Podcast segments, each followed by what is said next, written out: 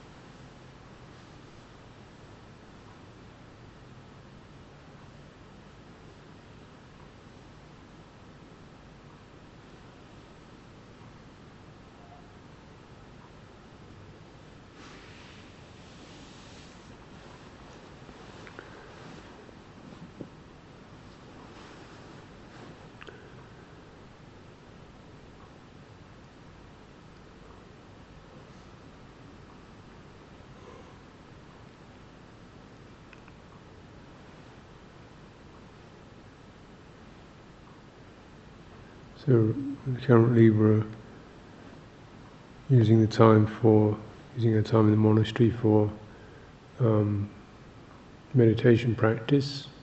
There's simplicity, silence, um, a lot of in- introspection into the body, nature of the body, the energies of the body, sensations, um, the nature of the heart, the joys and sorrows of the heart, nature of thought and thinking, the uh, repetitive nature of it, the seeming the way that thinking can go on and on and on and never seem to get bored get bored with itself. uh, going around in circles and never really coming to anything that conclusive and yet convinced that one day it will.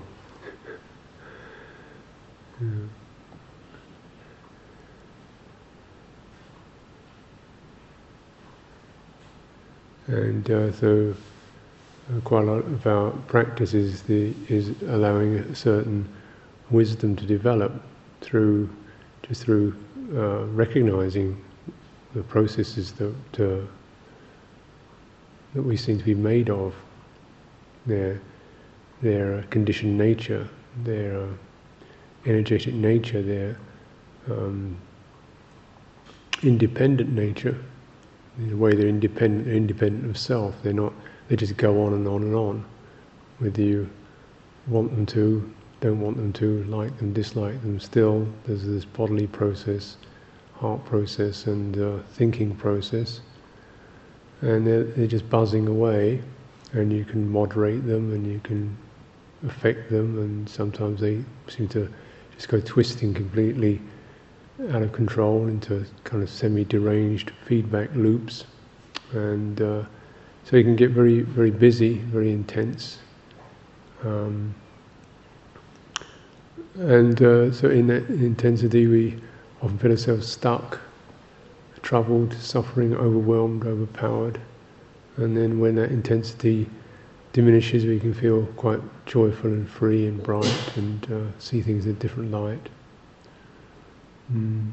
So, see how suffering and uh, the non suffering are really dependent upon how these processes can be managed, comprehended, moderated, seen, understood. Mm. Really, this is uh, what the Buddha's teaching is. It's just trying to understand ourselves. So, you know, when we think of it perhaps as kind of a religion, then that can add certain qualities that make us feel we should, you know, we should be having some religious experience rather than just my crazy mind going going potty.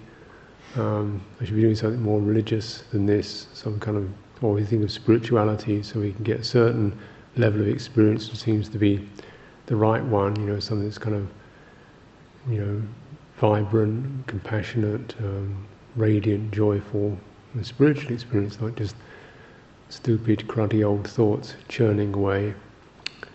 Um, so actually, when, when we, the way we even consider practice um, can mean that we're not actually acts as an obstacle to really getting in touch and, and managing managing ourselves, which is all the Buddha taught, really, Four Noble Truths. So to be even calling it meditation sometimes, you know, sets one up for a big disappointment. You know, meditation should be profound, mystical, um, you know, concentrated, lofty themes of some kind or another, or, or the ethereal silences. And it's just me with a kind of nagging tune in my brain. Um, or, or rehashing some some event from 15 years ago with its uh, grief and excitement or whatever it is. So, but actually, there's a lot of it, right, is really just handling this stuff and, inter- and really seeing through this stuff, and not not uh, you know recognizing this this is this this is really through this stuff that we we realize um, liberation, freedom.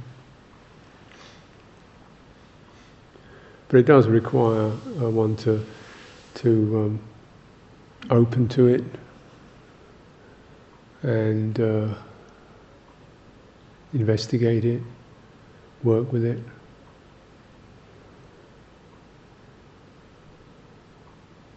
And it's this particular kind of approach that is gives rise to, to wisdom, direct wisdom. It's not wisdom that we've thought up, it's just the wisdom that comes from recognizing what we have to do, getting involved with it, and uh, penetrating the miasma of the mind, fogs and uh, compulsions of it all. Suddenly, just seeing how out of control it all is, how it, you know, in a way that gives you some wisdom, you, because when you begin to see it as it is, then um, you really take it so much as a, being a person anymore. This is a very uh, crucial feature of, of uh, wisdom is to not to, to deny that it's a person, but to actually, whose is this?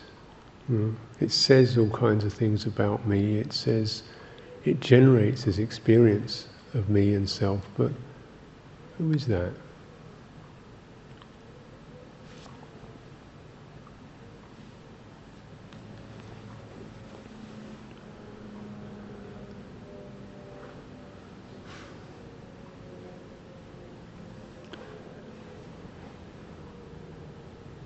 You see the generation or the, the production of opinions and views about oneself, opinions and views about other people. And so, particularly when one begins to see the, the pollutions, the distortions around what we can make of other people. Know. Suddenly, you, know, you get monsters and uh, ogres and uh, uh, saints and sinners and you know this. And you, know you're sitting there actually in silence and your mind is creating this this person. You know, out of uh, some bits and pieces of behavior and reactions and you create a person. Along with it comes this feeling of always she is he is always like that, you know, so it sort of fixes it. And uh, this particular habit. And sometimes we, we in that process, we, we create ourselves. We look back, we look at, there's a reviewing of our, the experience, and uh, comes a feeling of, oh, this is the way I am. Never going to get anywhere stuck in this stuff, you know, always like this always was like this, always will be like this. So you don't necessarily verbalize it, but it's uh, there's this kind of mood. On, and in that mood, you, you feel a certain kind of sinking and a kind of st- stuck, stuck state. And it's stuck on the world, stuck on oneself, stuck on other people, stuck on this, you know, some view or another. And this is the, the called the thicket of views because it's uh, it's likened in the Buddha's teaching. It's like trying to run through a bramble hedge. You know, the more you worm into it, the more hooked you get on it. it's got a thicket of bramble of views. The more views you have, the more thick and tangled it is, and the more you get the barbs and the hooks. Even though it's tearing one's flesh, one still pushes through into it. Feeling we, we you know because we have this sense of you know trying to get, get through it, pushing through it rather is it possible to you know back off or quieten down or shift the energy and step back from all that.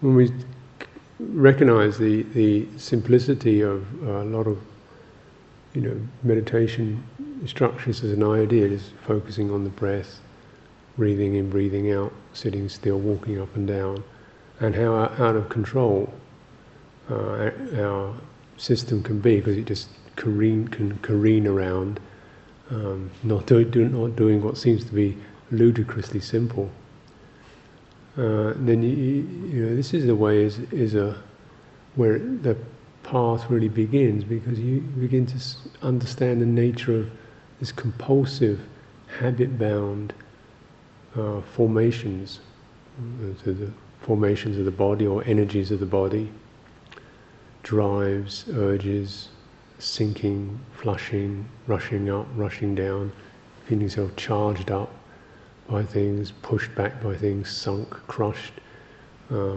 inflated, um, mangled. You know, you get these senses in your in your body, um, which are, have got kind of way an emotion affects you, or a thought affects you, or a passion affects one. One gets these tremendous um, effects. Mm. The bodily formation bodily energy, bodily dynamic, it's a process. The dynamics of the heart, the heart is always in some kind of process of, of you know, feeling things, perceiving things, deriving meanings, interpreting things. Even when there's really no need to do so, it's so it's coming up with interpretations about oneself, about other people, about today, tomorrow, Buddhism, meditation, samadhi, insight, everything. You know, um, feeling this is an important thing to be doing. There's got this kind of compulsion to it and conviction about it, and of course the thinking mind. These are the three formations, and they have a certain compulsion to them. And the compulsion of the heart is feels like conviction or certainty. It's, it's, this is real. Or to find what's real, to find what's certain, to be certain, to have that sense of certainty. So, you know, whenever we feel strongly affected by something, for a moment that seems certain. That seems we feel convinced by that. Hmm. We feel a sense of the desire then for that particular moment, the object of desire is seen as experienced as really that would make me feel good. That's great. That's exactly what I want. Something we a sense of aversion, the conviction comes up. This is terrible. It shouldn't be here. You know, I can't bear this for another moment. And the more solid the passion is, the more con- more conviction there is.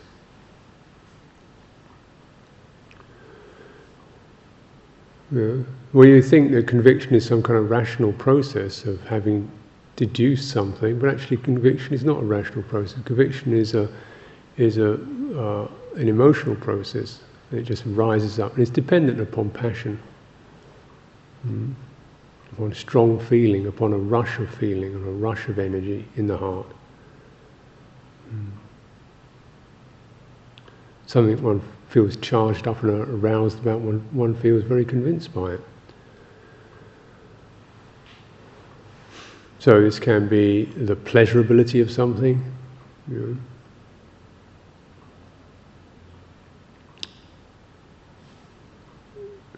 or or the, or a conviction about a thought. So it's you know.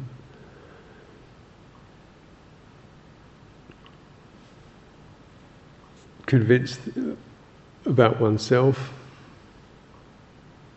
convinced about what one should do. Mm. Know, you know, sometimes in retreats you can you get into the you can get, start to plan. Your mind can start to plan what you're going to do the rest of your life, or the next five the five year plan, the three year plan, or whatever it is. That's it. You know. And then then again, let's have Plan B, a contingency plan, and then Plan C. So you have these kind of plans. what, why does it do that? You know. There's a of compulsion for knowing and feeling certain and having something, some structure, some structure to make one feel one's got a future, one, exi- one is, exists, and so on. It was like proving one exists, as if he didn't exist. Hmm.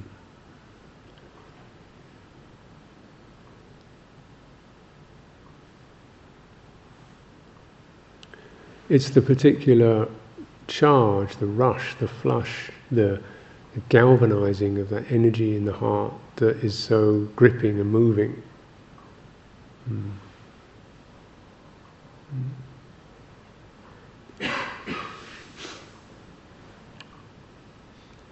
But that's essentially that's that's it's just it. That's the bit. It's just that it's like a heart energy. Mm. And the way that we are is that uh, once there is that energy there, then the thinking mind can assemble enough statistics and facts and notions and to, to, to back that up.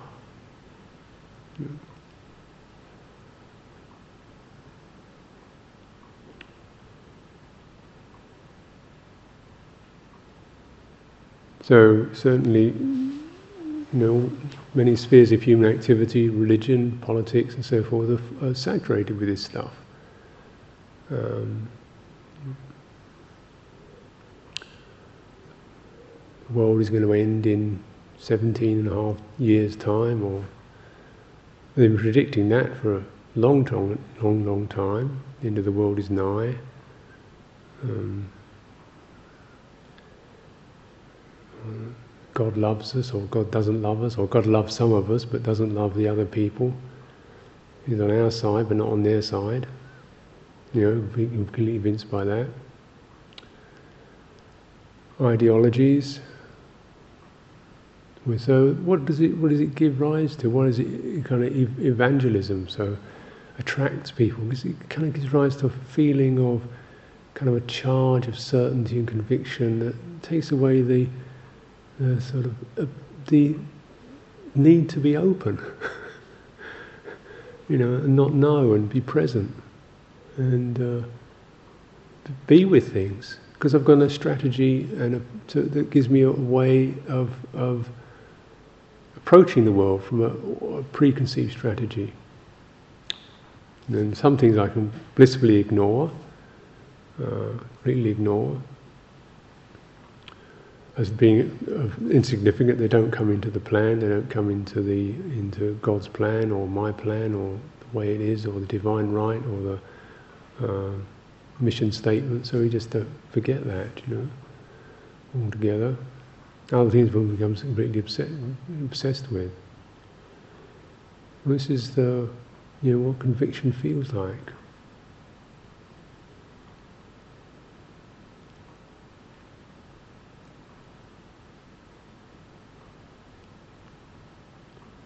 It grips.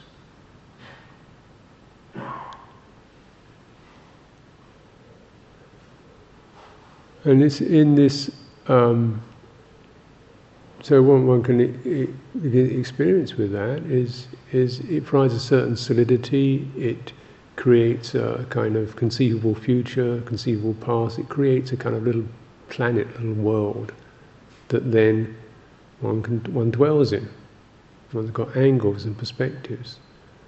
So what essentially it does is both the quality of that, that sense of being filled and charged and and gripped by something, and the perceptual um, realm that it creates it gives rise to a strong sense of this is what I am. This is where I am. This is what I am. Mm. And when these convictions shift and change, there's a quick kind of shuffle to the left, shuffle to the right, and boom, boom. Now, now here's where I am. You know, Plan G. This is right. You know, we have a quick shift of ideologies, or you know, the woman who was the who was the only one in the world for me. Well, that, that was last week, and now it's this one. You know, this is this is it, and so forth, and that kind of thing. And you know, a quick kind of change of hat and shuffle around, and then ah, here we are again. So we can we can go in and out of various persuasions and convictions and views, and uh, you know, we can do that we can actually change our minds and change our opinions, but what doesn't seem to shift behind it is the sense of the need to have one and what it really does. It establishes a sense of me, self. And without it, perhaps we feel a bit vague and lost and not really, am I, you know,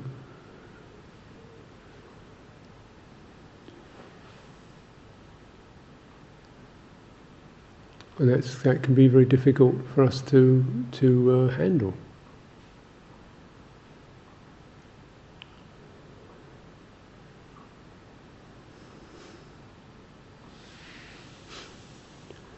But one notices, obviously, on, on an external level, how the uh, qualities of dissonant convictions creates immense conflict over who's right.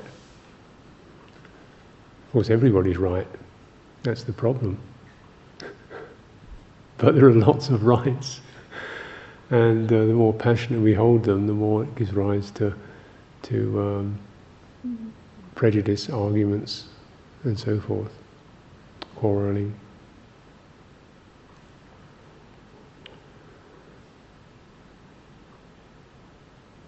Suffering.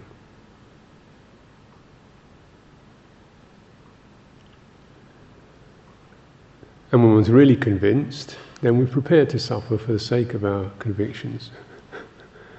and uh, even more convinced, I'm prepared to make you suffer because it would probably be good for you. And, you know, I'm convinced. You know, eventually you'll come round. You'll thank me in the end. See, we, I think we've probably all heard that line somewhere or another. Goodness me, you know frightening, isn't it? And then even project it. God makes us suffer because it's probably good for us, you know. There's some mysterious divine will at work whereby, you know, he knows it, he knows what it's all about, but he's letting us play around and make a complete mess of it and suffer um, because he loves us. Oh yeah, and then you go to hell, and so forth. But, but really loves you all the time. It's just, you think, well, do I need this kind of treatment? so, you know, we can, be, we can be convinced by such a strange, illogical thing as that and say, well, it's a mystery, divine mystery. You know. Where does it come from? Hmm. The need to be convinced, the passion for it, and to sanctify that. So we don't question it, don't examine it, don't, you know, explore what, what's happening. You know, whether we're convinced about the way that how long chips should be cooked, what the best kind of food to eat is, or whatever it is.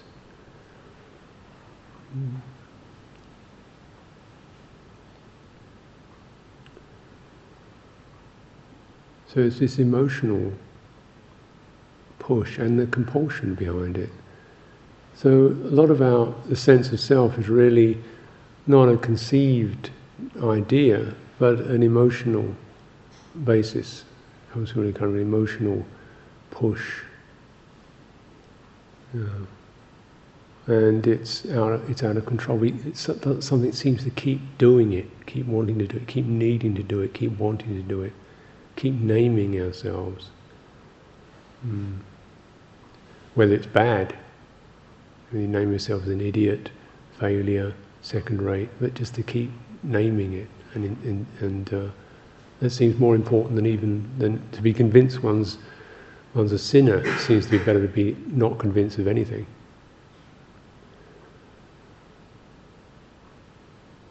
But in in uh, the main thrust of the Buddhist practice is to, is to examine the core of these these experiences, not to get spun out on the details of them where we differ, but to examine these core core experiences and how they how they operate, the dynamics of them.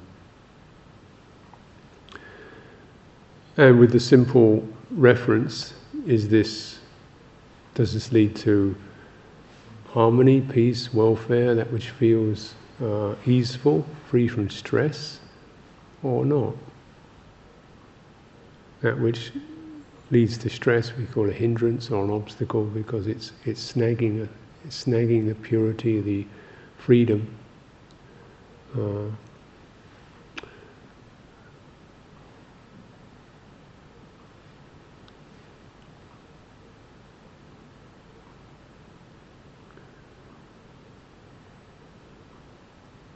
in when we begin to um, contemplate the, the, the stuck or the hindered um, quality in our experience, then in a way naming it like that and naming stress and naming suffering is, not to, to uh, be morbid but to actually try and get some perspective on it to, to see it as it is to see these processes and dynamics. Um, so you get some, some sense of just stepping back hmm. So to say something's a hindrance already implies that if it wasn't there, there would be an unhindered. You know, so hindrance is something that seems to occur rather than something that's innate. Hmm. So it's not saying we are this way, but but you know, a process is hindered by something blocked. So well, that then really gives you the sense. Well, if you could actually release that, then all well and good. So the Buddha's teaching is actually full of a lot of pointing out to experiences that we take very much as ourself are really uh, dynamic processes that are out of control or stuck or, or going in their own way. They're conditioned. Mm. And uh, most of our practice is really concerned with uh, hindrances and uh, freeing, freeing, freeing, you know, getting out of the effect of them. The hindrance of ill will, the hindrance of restlessness, the hindrance of dullness, the hindrance of craving, hindrance of of, of uh, wavering and havering, hindrance of restlessness. These kind of things that feel, one feels them as snagging, compulsive, uh, obsessive, um, out of control, and conducive to, to one's uh, sense of suffering and stress. It's like that.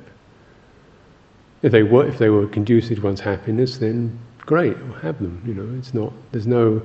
It's very much a pragmatic thing as to what actually frees one from suffering and stress.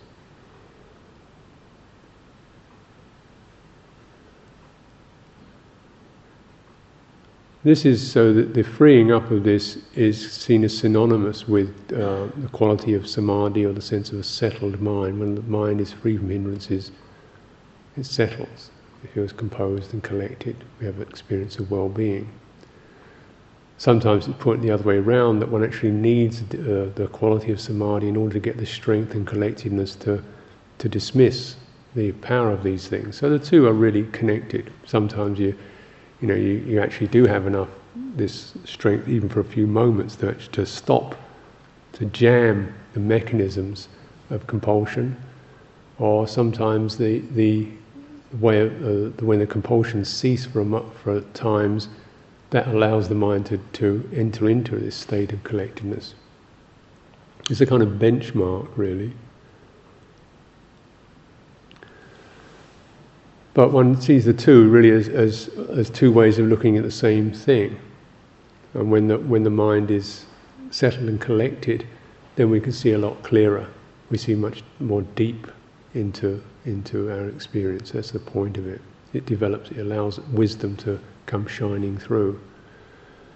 It's nothing more than that, really.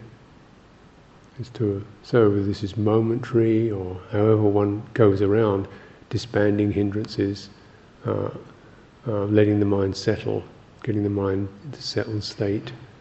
And one does that, whichever one goes around it.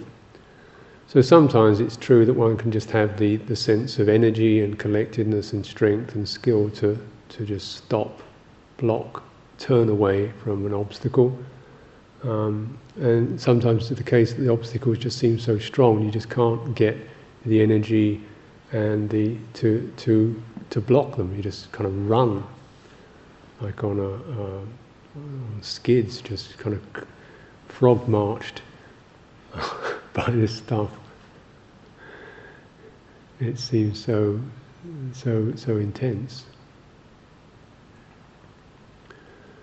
And because it's um, gripping, it's also convincing. And because it's convincing, it feels like me. Mm. And the more it feels like me, the less I have the sense of faith or confidence or to to really, you know, challenge it. The more it seems like this is what I am, then the less I have the the uh, um, ability to to see him objectively. We something in us sinks and we just give up on. Uh, approaching or reviewing or checking or encouraging the, the mind. So perhaps the most important thing is just to, to grasp this little bit of the wisdom teachings on non-self. Mm-hmm.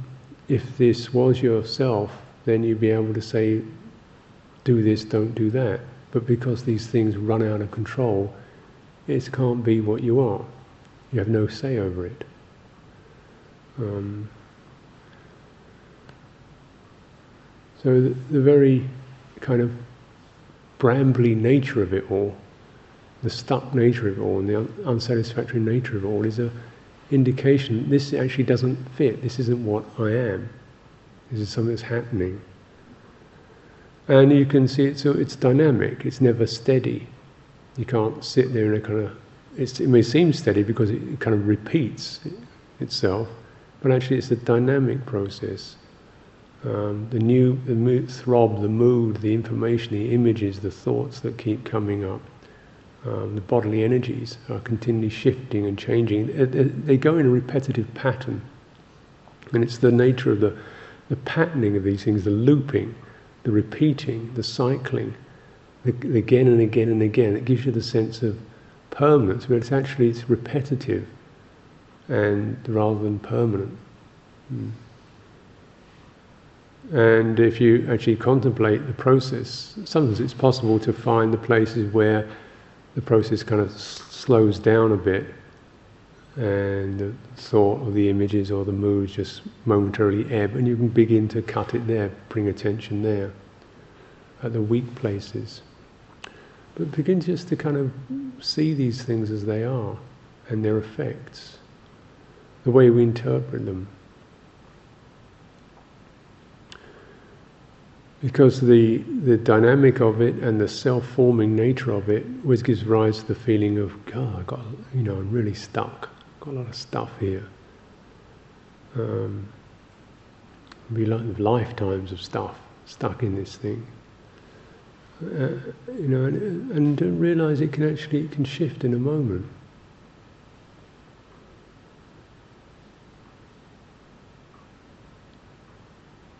If we find the place where the, the uh, hook of the hindrance undoes.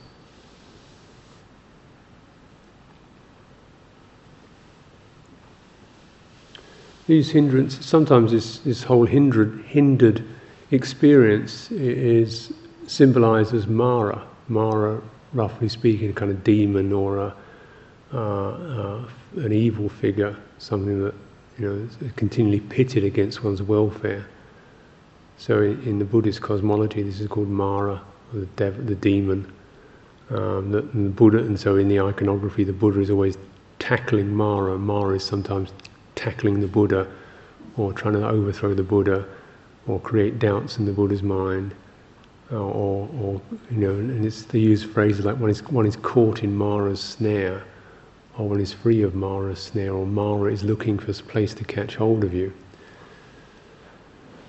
It sounds a bit spooky, but actually, what it does is it, it uh, and it, it's very standard in in um, Asian kind of ways of conceiving these things. Is it, it kind of places it outside. So you're all right. It's this Mara stuff, you know. And Mara's caught you now. But you're you're fine. But you know, you, it's Mara that's the problem.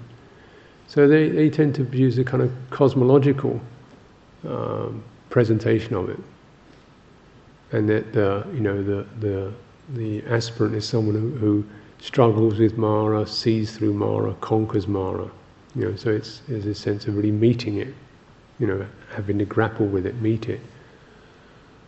Whereas the Western model tends to internalize, and we get more. We tend to use language of psychology, like neurosis, um, you know, my neurotic mess, or my, um, you know. So it's all very much mine.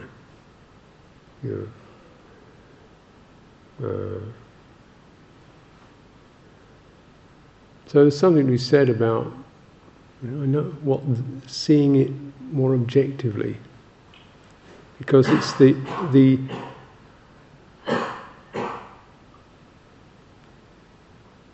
the say the point of the wisdom teaching, you know, is this sense of compulsion gives rise to the sense of um, self. Sense of self gives rise to compulsion, right? And this is what karma is about. No, karma is a sense of a, an activity, it can be emotional activity. Uh, so the emotional activity is considered to be the actual primary agency of karma, this kind of volitional impulse that occurs in the heart. Karma can be good or bad, but the end result of it always is it gives rise to the sense of, I did this. You know, so it gives this kind of echo, ricochet effect of me who did it which me was it? You know? Uh, because there seem to be quite a few of them. There's a good one, a bad one, a lazy one, a happy one, an inspired one, a depraved one. You know, so which one did that? Uh, it, we don't really question it. There's a feeling, of oh, yeah, I did that. So it, that's what karma does. It, it gives this kind of leaves these traces, leaves these residues that gives rise to this feeling of, of selfhood. So you know, in kind of coming out of that, it's it's to find ways and means to to break that hold, either perceptually in terms of one's attitudes, even in terms of one's one's energies, because you get compulsive about uh, freedom in a way. You know, so that becomes another kind of uh, self-experience where I've got to be freed, or I should be, I should be someone who doesn't have these experiences. So there's a certain charging up, and sometimes it's quite inspirational for a while. Um, But the sense of self that gets generated through that means you, don't, you can't actually get free. Mm. So wherever there is the sense of self, there's always going to be some compulsion or another, some drive, and it's the very quality of being compelled that is what you know freedom isn't.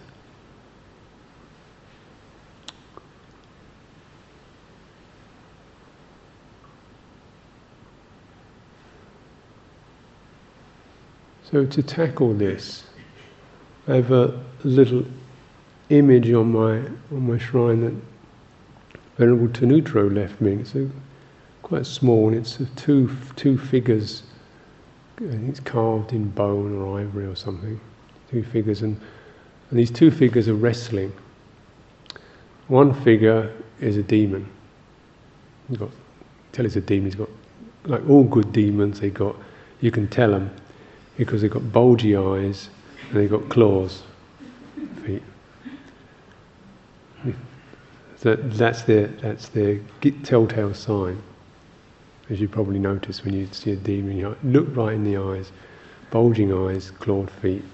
Generally not happy, laid back beings. Intense, very intense. Um, this is the demon, and he's grappling. And the other one is a sage. You can tell he's a sage because he's kind of leaning back. He looks very relaxed and peaceful. He's just using one hand And he's got a smile on his face. So it's This demons are intense and gripping and struggling and pushing, and the sage is kind of leaning back with one, one hand, one hand up, holding this, you know, just meeting this demon with one hand, looking like just like he's having a picnic.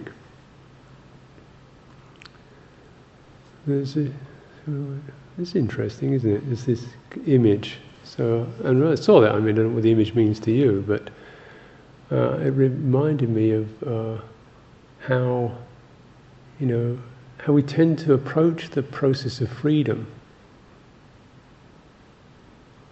from a very kind of intense, grappling, eye bulging, claw footed kind of way.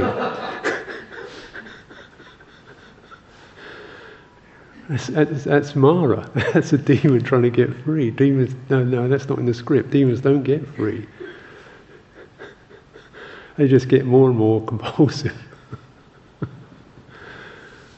and uh, something is, you know, re- really likes them. We like the kind of charge, the, the, the vitality, the conviction. I'm really going to get through. This isn't right. This isn't the way I should. I'm going to slug this out. You know? And the sage is just. Uh, sitting back. Well, it's a, well, it's a kind of here we are. I suppose it's time to meet a demon. You know, there's always one around somewhere, needing to be needing to be uh, given some attention. Mm, put your hand up and feel this one. Let him push against you. And I found that something um, quite a lot of resonance in it. Yeah. Because I certainly know what intensity is about. Yeah.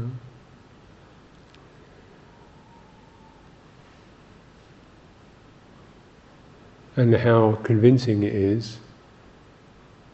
It's, this is meaningful, this is important, this is significant, this is useful, this is valuable, this is religious even. Um, fervent, that kind of thing. But um, when you feel it in your body, I don't, know if I can live like this, or want to live like this. you know, so so even then the the the mind can can sort of say, oh, this this is this is okay, this is the right thing. Just actually feeling it, stepping back, feeling that is this. Um, is this the end of suffering? Does it lead to it? Is this the only way to practice? And admittedly, you know, we have to. The Buddha does talk about the struggle and uh, uh, uh, and so forth, and the quest. And we certainly there's a lot of struggle and intensity there. But one notices that the times of his actual breakthrough is a time of great lightness, dispassion, ease.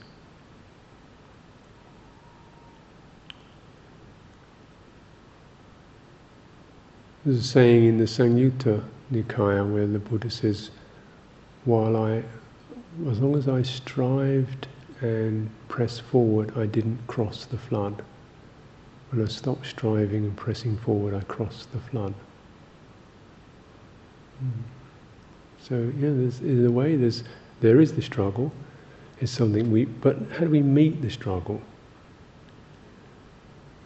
to say, you know, we, in a way, we enter into a kind of crucible whereby some of the um, contradictions and unresolved and confusions actually are held in such a way that they manifest and we feel some of the, the brambles and the thorns and the locks of things that otherwise, we weren't held, we would kind of keep following and not seeing the, the, the contradictions in what we're doing. How can in this world be based upon me getting what I want? Hmm. How can it be based upon destroying other creatures wantonly? Why is it other people's welfare is, of less importance than mine? How, how, can we how can we live that way? How do some people not count at all? You know, and yet one doesn't necessarily think these things, but we can find ourselves acting in these ways, in these ignorant ways. And um, it's when you're actually held in a crucible of restraint and precepts, and well, look, we've got to, we're sharing this together. You start to see the why, why do I have to be with him? I don't like the way she walks. You know, it's kind of why is it this way? I want it to be that way. This doesn't suit. You know, it's kind of, and you start to see the uh, when you're held in that begin to see the kind of latent roots of, of ill will, conceit, um, craving, projections, and so forth. And they're, so there's the struggle. But it's a struggle that we're already in by being born here, by being alive. We didn't really see it as that. When you're actually held in it, it manifests. You see, you are the struggle. Mm. You are, you know, in a way, your self experience is the struggle, and it's become clearer now. But the way out of that isn't, it's through staying with it and holding it, certainly. But it's not by developing more of a self that's going to struggle. Mm.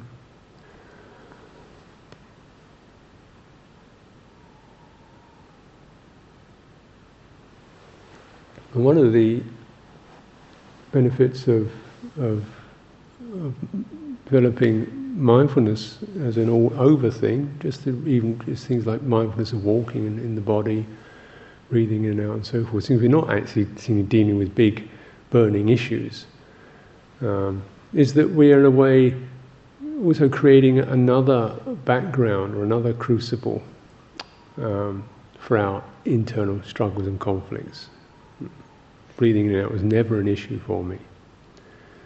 Um, you know. So we're, we're, sort of there's a sense of non-issue, uh, and you, you know that you can keep referring to. So it establishes the main point in your practice on something that's actually happening anyway and is, is easy. Breathing, walking up and down, breathing in and out, standing still, opening the eyes, just just looking, hearing seeing, you know, things of that nature, and just being with that, and seeing or recognizing the difference between that and this kind of pressurized stuff that can be going on.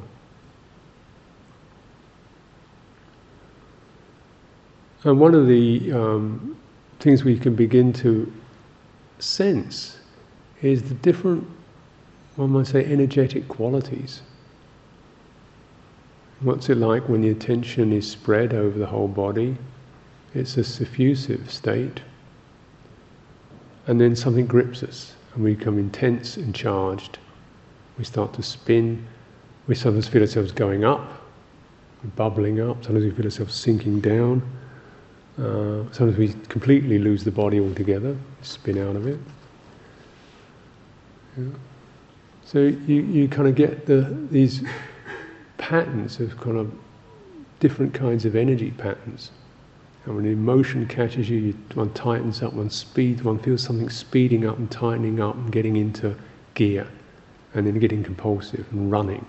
You know. And then whenever you check, stop that, and breathe out, you come back to something that isn't running, uh, is not compulsive, and doesn't wind you up. It kind of diffuses and suffuses. So you, you need to see the sense of almost without mental interpretation, which is like an energetic reference to where the stress and release from stress.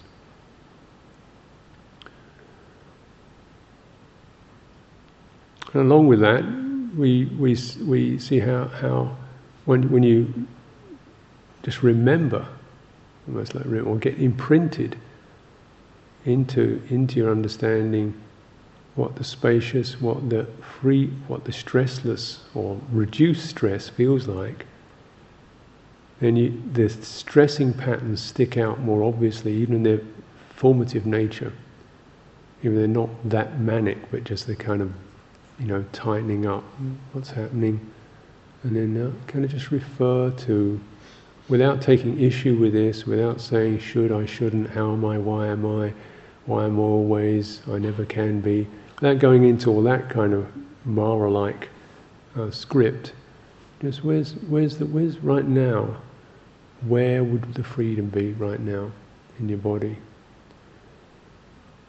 Sometimes a lot of it's just going to be it will be an out breath.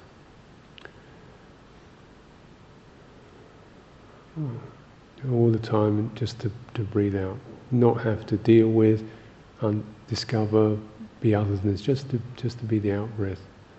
Sometimes it's an in breath. Ah, yeah, you know, lifting up. Um, and with that, you, you feel your, your attention shifts from a mesmerized, almost drugged, hypnotized state to something that's got vision, uh, is, is, is wide.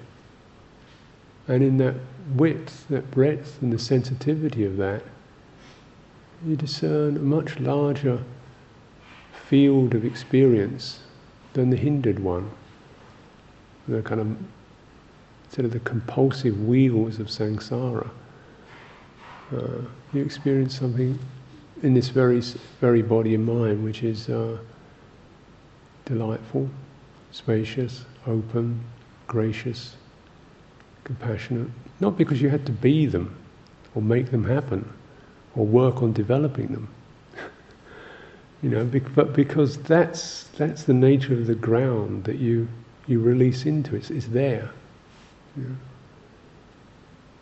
Uh, so there's something, you know, really telling about that because it's not something I did. It wasn't something I got. It's when I stopped doing and stop getting, that I received it. This is really, uh, even moments of this are really transformative for our whole psychology, our whole take on what life is about, or quote, spiritual life is about. You know? It is an opening into uh, vastness. And in the vastness, there's plenty of room to share.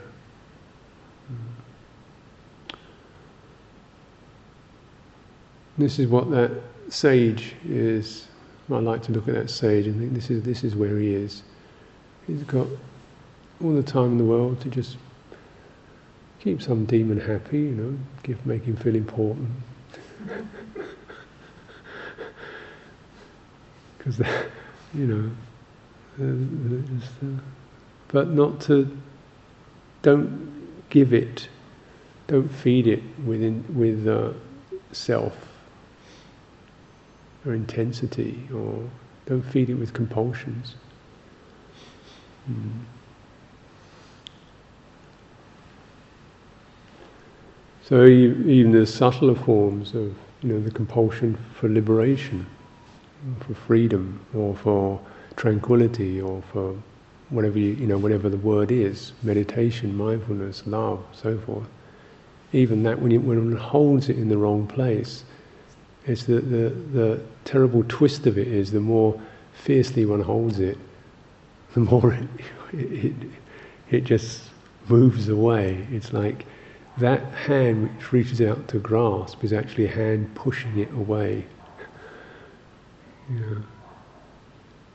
Because that, that's why that's the claws of the demon. They don't actually have soft palms to receive anything. They're, they're so busy clawing, they haven't got any receptors left. yeah. And when we put down that hand, the palm opens, and you, you, you can receive it.